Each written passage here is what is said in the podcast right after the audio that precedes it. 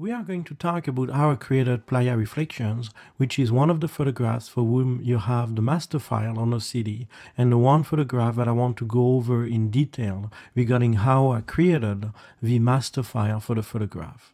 I want to start by discussing how I created the photograph itself. This here is the photograph that I actually converted and that I used as the basis for the master file for Playa Reflection. But I didn't start taking this one photograph. What I started with in that day on Death Valley was photographing a very different scene.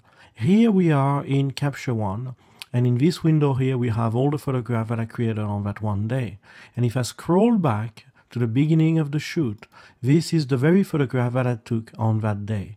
The thing that captured me was the clouds that were very prominent on that day. A very nice, very soft clouds, um, sort of open sky in the, between the clouds, and it created a very nice pattern in the sky. And that's the first photograph that I took on that day. That's really what captured me was the clouds.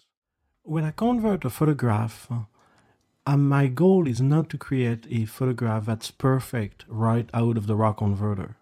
My goal is to have a photograph that has details everywhere and that I'm going to optimize in Photoshop to finish the work, so to speak, to obtain the master file. So I'm not trying to have a photograph that's perfect out of the raw converter. What I'm trying to achieve is a sort of raw material with as much information as I can so that I have a lot of leeway to work on it later on in Photoshop.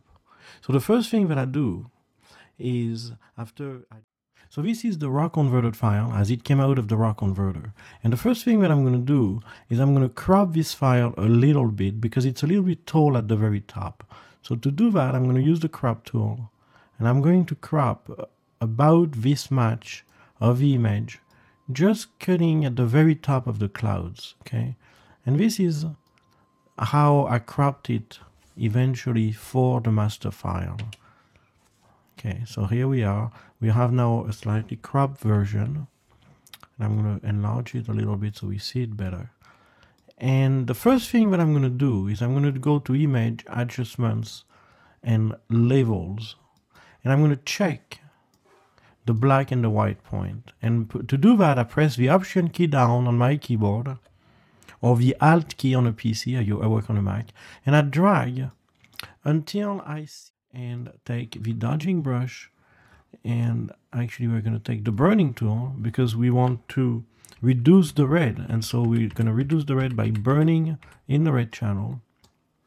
Very very little bit okay? That's the thing that's very important. We don't want to do too much. So we're going to set it to 1% and very delicately erase some of that red out of these areas because somehow I just made it too much red in here. Okay, and we can do that very, very delicately. Okay, just get it out. Okay, over here so that we just have a pure color.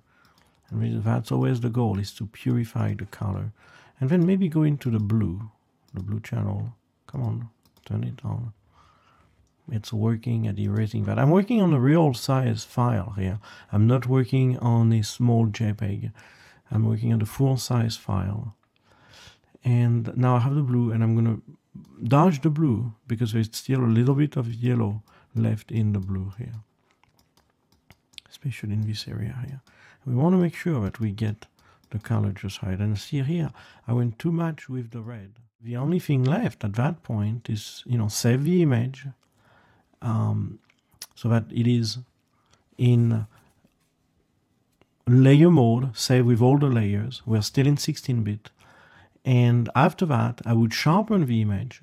Um, and that I go over that in the printing mastery workshop on DVD, and it's not any different from this image. And then I would print the image using the proper